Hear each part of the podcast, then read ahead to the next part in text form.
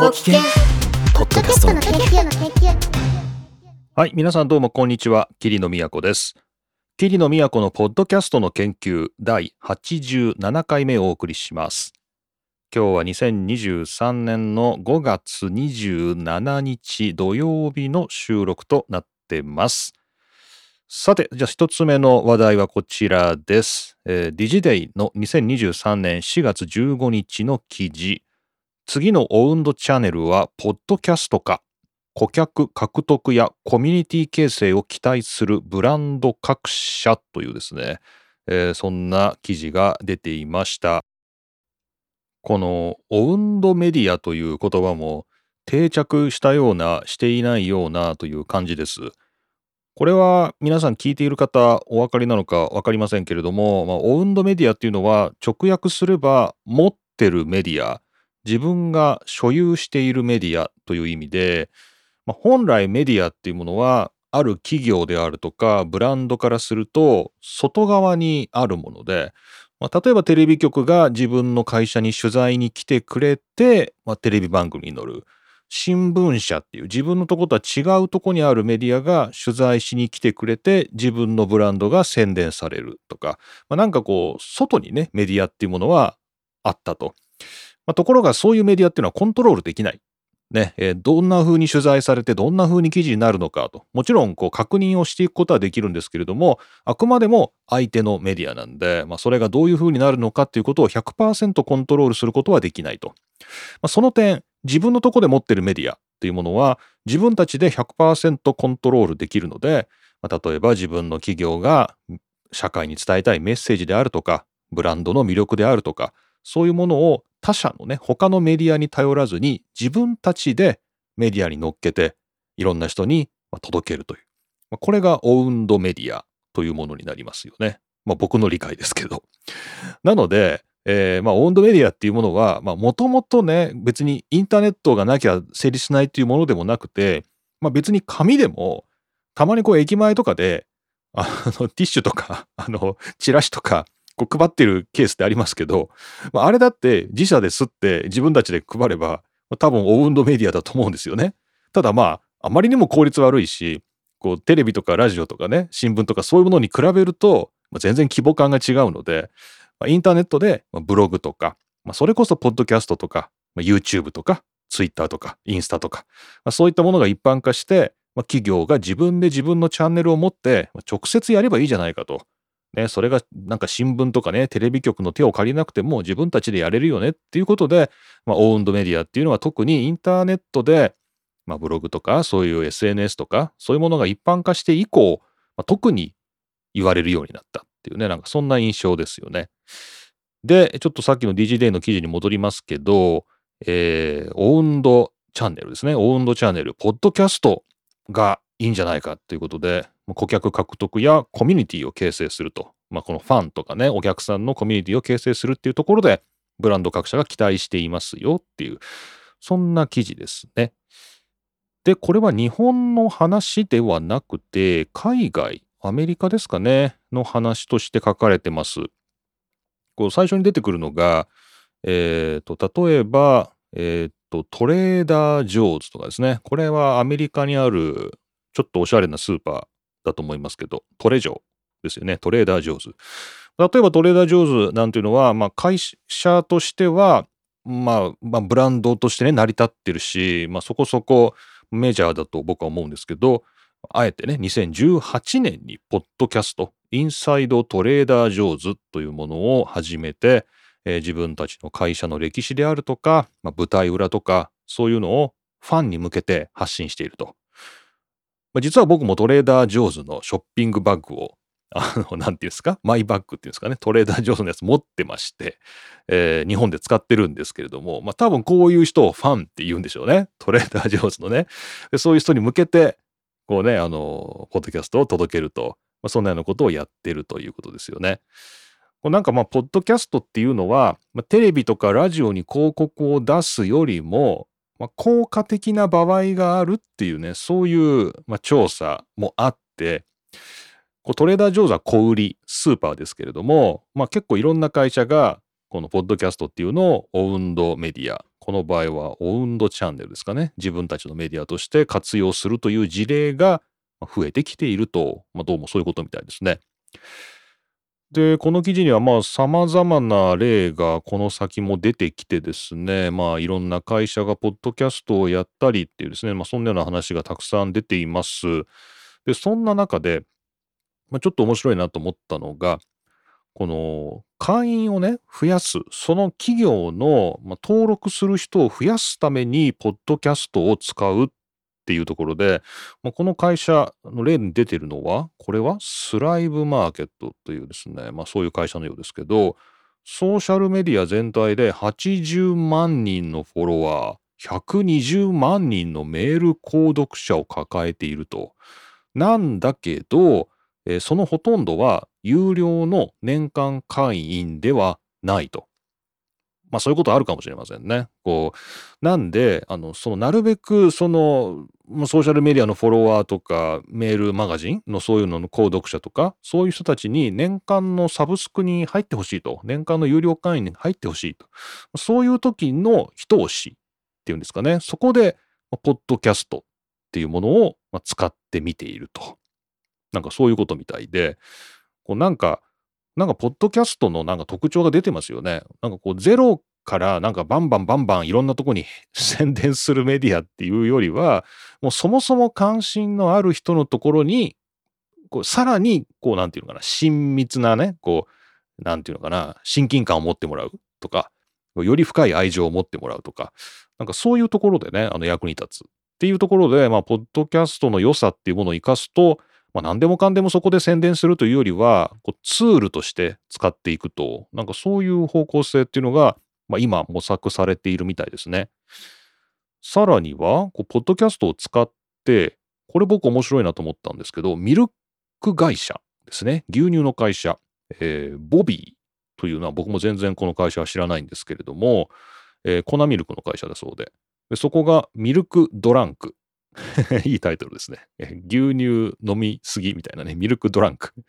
というですね、ポッドキャストをまあやってみて、まあ、そこで例えば母乳とこの粉ミルクっていうののまあ比較どうなんだとか、あとこういろいろね、産後、女性がこう妊娠して子供を産んだ後の健康状態であるとか、まあ、なんかそんなような話を取り上げながら、まあ、決して自分たちの粉ミルクの宣伝というよりは、そのまあ粉ミルクにまつわる文化とか論争的なところ、まあ、母乳がいいのかとかね、人工乳がいいのかとかね、まあ、そういうとこを取り上げながら、えー、ポッドキャストを展開していると。で、まあ、これが、まあ、ひいてはこのブランドに対する信頼感であるとか、こう、コミュニティですよね。この、ここで議論されることで、まあ、ファンがみんなでこう話し合うとか、こう、リスナーを通して、こう番組で紹介してリスナーからまた反応があってとか、まあ、そういうところで、まあ、だんだんとコミュニティができていくと、まあ、そんなようなマーケティングを、まあ、試みているということですね。なるほどと。で、まあ、結論のとこですけど、まあ、つまり、ポッドキャストっていうのは、パッとやってすぐパッと成果が出るものではなくて、まあ、結構長期的にやらないといけないっていうね、そういうものだっていうことみたいで、まあ、それは僕もやってて感じます。で、なので、長期的な投資になってしまうので、うん、なんか企業としてはやりにくいと。ね、なんかすぐ成果が出るというわけでもないと。何ヶ月かけても、なんかそれが収益化に結びつくかっていうと必ずしもそうではないと。何年もかかるかもしれないと。なんだけど、まあ、それを継続してやれるかどうかっていうところは、まあ、結構企業にかかってると。まあ、確かにそうですよね。で、えー、まあ将来的にね、さっきのミルク会社なんかは、まあ、別に自分のとこの粉ミルクがものすごい大宣伝になるとは思っていないということで、えー、目標としても、ポッドキャストがアップルで1位になることではなく、あの、ポッドキャストのランキングでね、1位になることではなくて、なんかすごい熱心なファンを獲得できるかもしれないと。なんかね、すごい、これよくわかりますよね。こう、ポピュラーな、もうあらゆる人に認知されてっていう時にポッドキャストを使っても、まああんまり意味なくて、むしろなんかすごい狭いんだけども深いコミュニティっていうんですかね、深い、こう、なんか愛情を持った人たちを、まあ、作り上げると。まあ、そのブランド好きだなとかね、その企業のファンだなとかね、そういう人をまあ育てていくっていう、まあ、そういうところで使えるオウンドメディア、オウンドチャンネルとして、ポッドキャストが利用できるんじゃないのかというですね、まあ、そんなような記事ですね。まあ、なかなか面白いんじゃないでしょうか。これはマーケティング、リテール絡みの専門誌からの天才の記事のようですけれども、まあ、なかなか普段とはちょっと違う角度で面白いなと思いましたので、ご紹介しました。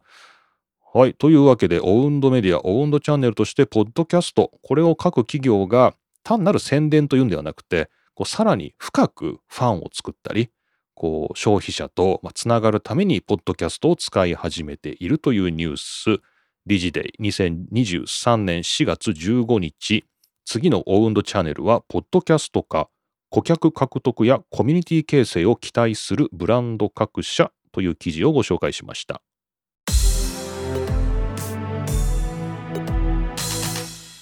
はい。次はですね、ポッドニュースからです。英語のニュースなので、今、直接ちょっと訳しながらご紹介したいと思います。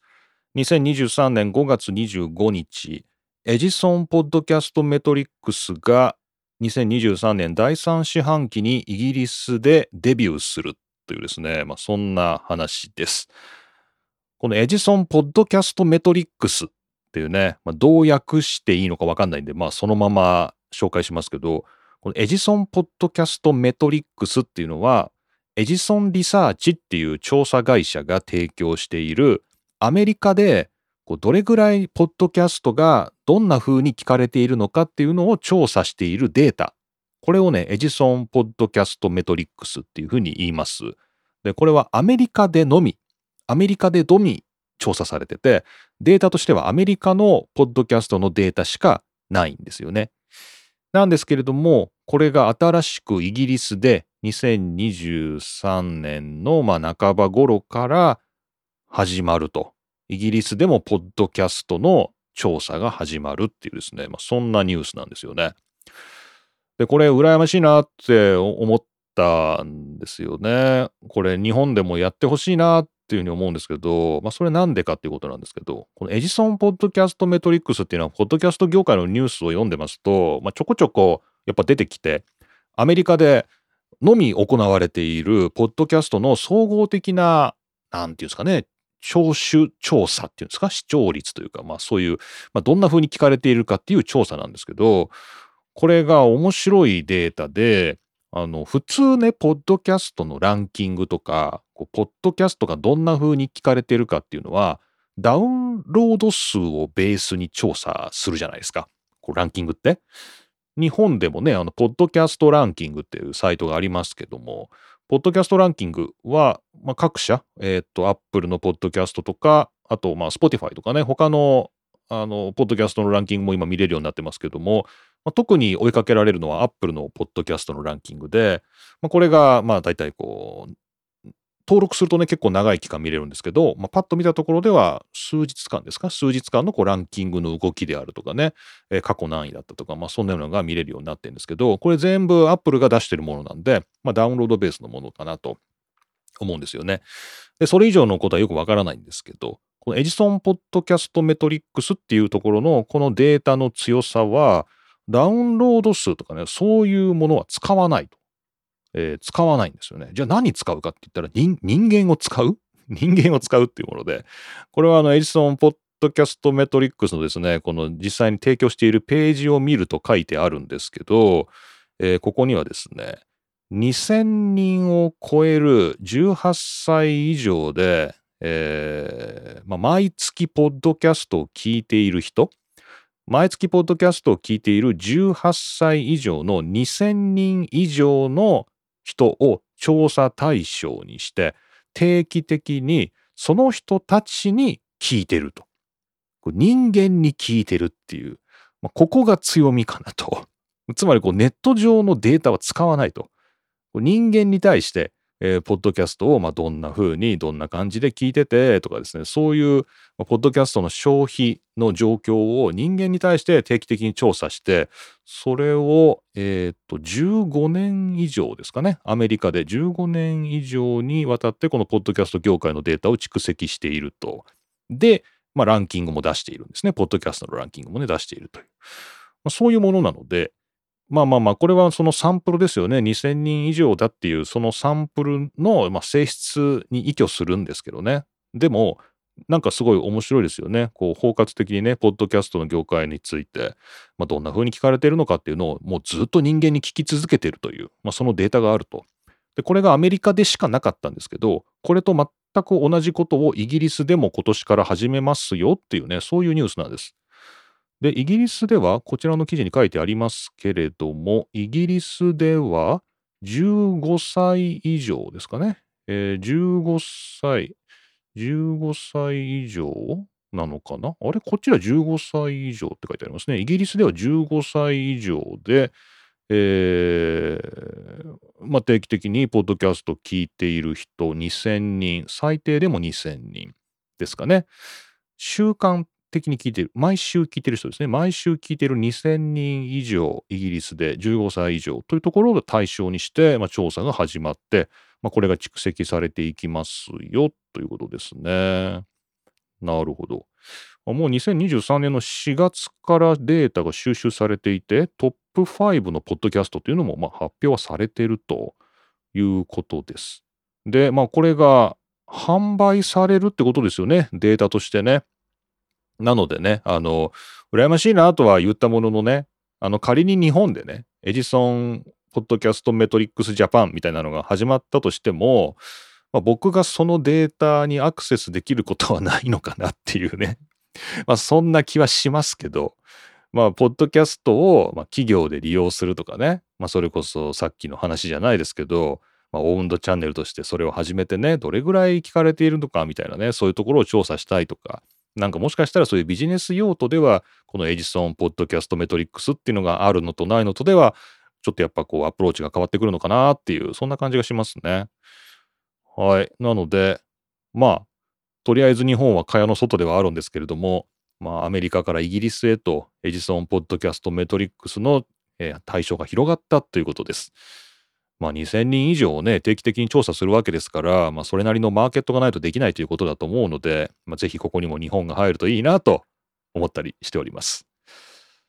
はい。というわけで、ご紹介しましたのが、ポッドニュースの比較的新しいニュースでしたね。2023年5月25日、エジソンポッドキャストメトリックスがイギリスの第3四半期からデビューという2023年お話でした。さて、ここからはパーティータイムということで、ここまでご紹介した2つのニュースに対する本音やキリノの最近の近況など、まあ、楽しんでいただいている皆さんにこれからお話ししていきたいと思います。お時間のある方はお付き合いください。それではここからはパーティータイムです。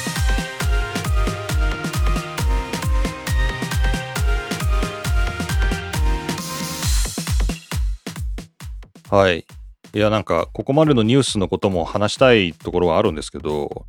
とりあえず、任天堂スイッチで、ゼルダの伝説、ティアーズ・オブ・ザ・キングダム、これが時間泥棒だっていう話をね、これいろんな番組で聞くんで、星野源のオールナイトニッポンですらオープニングトークがゼルダの話だったっていうところで、いや、これ今乗っとかないとな、この波にと思って、パーティータイムもまずはゼルダの話しなきゃなって思ったんですけど、どうなんでしょうね。これあの皆さん見た方いるかどうかわかんないんですけど、YouTube で海外のね、オーストラリアかな？のゼルダのこの新しいティアキンのですね、ティアーズ・オブ・ザ・キングダムのコマーシャル、テレビコマーシャルっていうのが、あの、まあ、置いてあって、任天堂公式であの置いてあるんですけど、それ見たら涙出てきちゃったもんね。なんかね、感動して。なんかね、すごい疲れたサラリーマンが、こう夜中帰ってきてね、まあ、奥さんももうすぐ寝るんだよね。お休み？とか言って。で一人で夜中起きてて、えー、任天堂スイッチでそのゼルダをやってるんですけど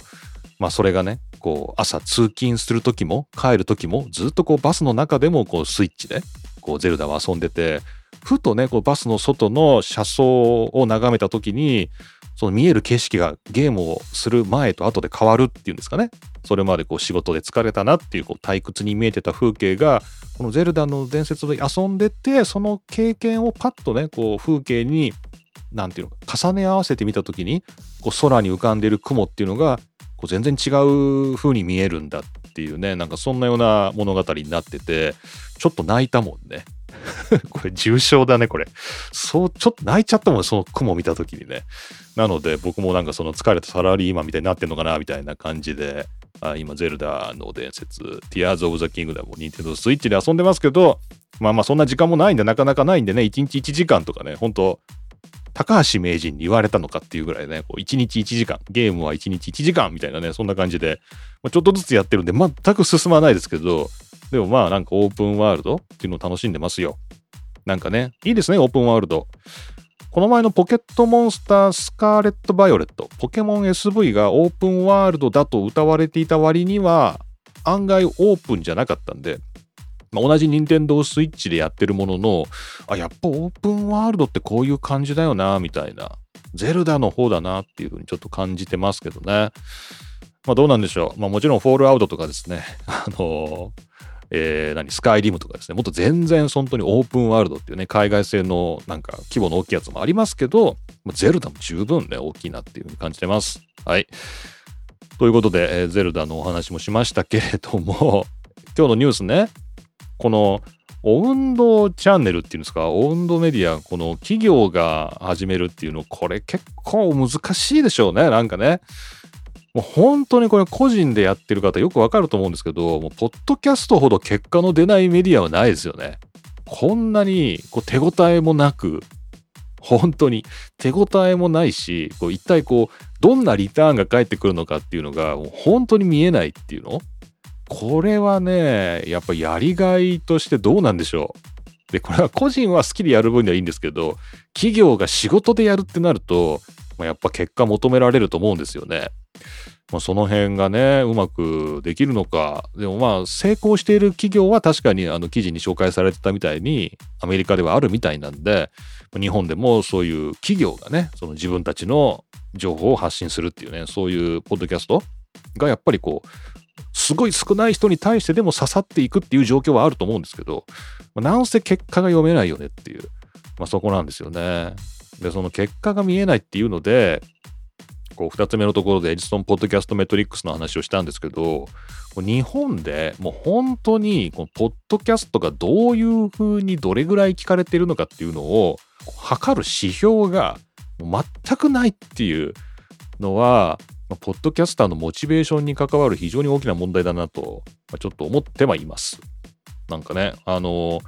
それこそポッドキャストなんだっけランキングですかね。ポッドキャストランキングだっけ？ちょっと待って。そうですね。ポッドキャストランキングっていうのが、まあこのオトナルがやってるやつかな。このポッドキャストランキングっていうのが、まあ一番こう総合的にこういろいろな、あのアップル、Spotify、Amazon Music、Google Podcast、まあ、それぞれのランキングが見えるってことになってるんですけど、自分の個別の番組的には Apple しか追いかけられないですよね。なので、まあだったらアップルのね、ポッドキャストの解析ページ見りゃいいじゃないかみたいな、まあ、そんなところもあるんですけど、まあ、これはもうちょっとランキングなんでね、自分のところがそのジャンルで何位何位だとかね、それはなかなかわかんないことなんで、これはこれでありがたいんですけど、まあ、だったらこのアップルも Spotify も Amazon も、えっ、ー、と、もう一個は Google も全部合わせたランキングとかちょっと出してほしいんだよね。まあ、なかなか難しいということだというのはわかるんですけど、ちょっと頑張ってほしいなと、まあ、思ったりしてますけどね。なので、まあ、こういうランキングとかもちょっと日本だとね、あの、弱い感じなんで、やっぱ企業がね、成果を出すためにやるってなると、まあ、なかなか長期的にやるのは難しいのかななんて思っちゃいますけどね。どうなんでしょう？むしろ中小企業とかの方が光があるんですかね、その辺はね。まあ、皆さんもぜひ職場でポッドキャストやってみませんか？なんていうことを提案してみたらどうでしょう？って言った時に思いましたね。自分でやってたなって思いましたね。自分で職場でやってるわと思って。提案してやってるわと思いました。はい。もう1年以上やってますけど。まあまあまあやれるもんですね。確かにね。難しいですけどね。成果は、まあ目に見えたものはありませんけどね。続けるっていうことはまあ、ポッドキャストが好きならできますね。確かにね。で、え、ー、と、このポッドキャストの研究という番組がですね、このポッドキャストランキングのところで、え、ー、と、僕がこのポッドキャストランキングについこの前アカウントを作りまして、えー、ログインできるようになりました。そうしますと自分の番組の詳細欄でですね、ちょっとなんていうんですかね、宣伝を書くことができるんですね。面白いですね、これね。えー、どんなシチュエーションで聞くのがおすすめですか？とかね、どんな人に聞いてほしいですか？とかね、なんかそういう配信者からのメッセージをこのポッドキャストランキングの番組ページに載せることができるんですね。これ知りませんでした。で、これができるのでちょっと書いてみましたよ。このポッドキャストの研究のページね。なので、えっ、ー、と、皆さんも、まあ、ポッドキャストランキングのページって、うん、Google 検索とかでよく引っかかるかもしれませんけどね。まあ、そちらに、あのー、ちょっと賑やかなページになってますよ。ポッドキャストの研究ね。で、ランキング的には最近テクノロジーランキングであの上位に入ることが多いというこの番組、まあ、理由は不明なんですけれども、なんかね、あの、まあ嬉しいですね。本当にね、ありがとうございます。さて、こんなところですかね。今日のパーティータイムとしてはね。あ、そう、一つだけ前回のまた話題のフォローをしときます。えー、前回86回目でも、えー、その前の84回目と85回目ですね。えー、ポッドキャストプラットフォームから石橋さんと成美さんを迎えてっていう、それの、なんでしょう、アフタートークといいますか、一人反省会を前回86回目で話しましたけど、その後、石橋さんのね、あの、成美さんのね、あっちのプラットフォームでも、このポッドキャストの研究とコラボした、桐野とコラボしたことの反省会というか、感想会みたいなのが配信されまして、えー、そちらも聞かせていただきまして、まあ、お互い LISTEN を使って見ているみたいなね、なんかそんなような、えー、確認ができて面白かったんですけど、その中であの、成美さんがですね、向こうで、あの、僕が、あちらの番組の61回目ですかね、ゴールデンウィーク特別編、キーの先生を迎えてお耳の恋人を談するというエピソードがあるんですけど、そこで僕がオーディオブックもいいですよっていうね、なんかそんなような話をしたら、結構成美さんがですね、オーディオブック、 Audible で聞いてくれているみたいで、まあ、なんかね、いくつか本を紹介してくれたんですよ。その番組の中でね。別に僕向けじゃないですよ。あの、リスナー向けにね。で、その中で、あの、紹介されてた、 THE MODEL っていうね、これマーケティング、セールスの本ですかね、なんですけど、ちょっと今僕、あの、大学の行き帰りの通勤時間に聞いてるんですけど、面白いですね。面白い。ザ・モデル、おすすめです。なるみさんがおすすめしてたやつですけど、僕もおすすめしたいと思います。やびっくりしました。あの営業とかセールスとかってなんか僕のイメージでは本当になんか泥臭い世界というかねなんかこう勘勘とあのなんていうんですかね人情であのみんな頑張ってる根性かなと根性で頑張ってる世界みたいなイメージがあったんですけどものすごい細かい指標があってパラメーターがあってあの、まあ、言ったら論理的にっていうんですか理論的にこう整備されている世界があるんだなっていうのがそのモデルを聞いてたらねすごいなんか新しいあの世界を知ったなっていう感じで、あの、面白いです。はい。というわけで、新しいあのもの一つ教えていただきまして、プラットフォーム、石橋さん、成美さん、どうもありがとうございました。ということで、はい。ポッドキャストの研究も、はい、のんびり楽しくやっていきたいと思います。そんな感じでしょうか。はい。それでは、今回87回目、ポッドキャストの研究、桐野都がお送りいたしました。また次回、お会いしましょう。